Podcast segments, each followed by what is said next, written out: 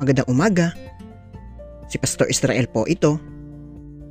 Ang atin pong devotion ngayong araw ay matatagpuan po natin sa aklat ng Roma 14 verse 4. Ganito po ang sinasabi. Sino tayo upang humatol sa lingkod ng iba? Ang Panginoon lamang niya ang makakahatol kung siya'y karapat-dapat o hindi at ituturing naman siyang karapat-dapat sapagkat kayang gawin iyon ng Panginoon.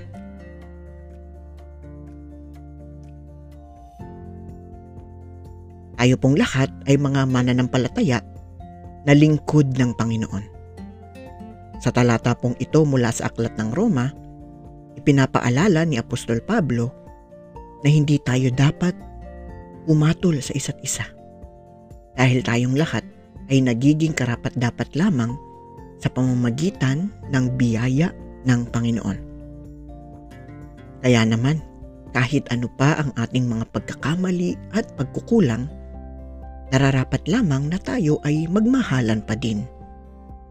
Sa halip na hatulan natin ang ating kapwa, mahalaga din na ating masdan ang ating mga sariling pagkakamali upang makita natin na tayong lahat ay nangangailangan ng biyaya ng Diyos.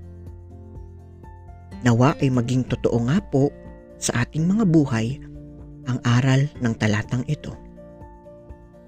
Hindi man natin ito mapagtagumpayan kaagad, pero ang mahalaga po ay nagsisikap tayong maging mapagtanggap at mapangyakap sa isa't isa.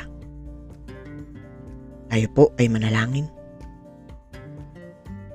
O Diyos, Salamat po dahil hindi mo kami hinuhusgahan.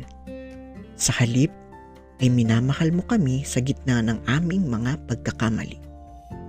Nawa ay maging ganito din kami sa isa't isa. Amen.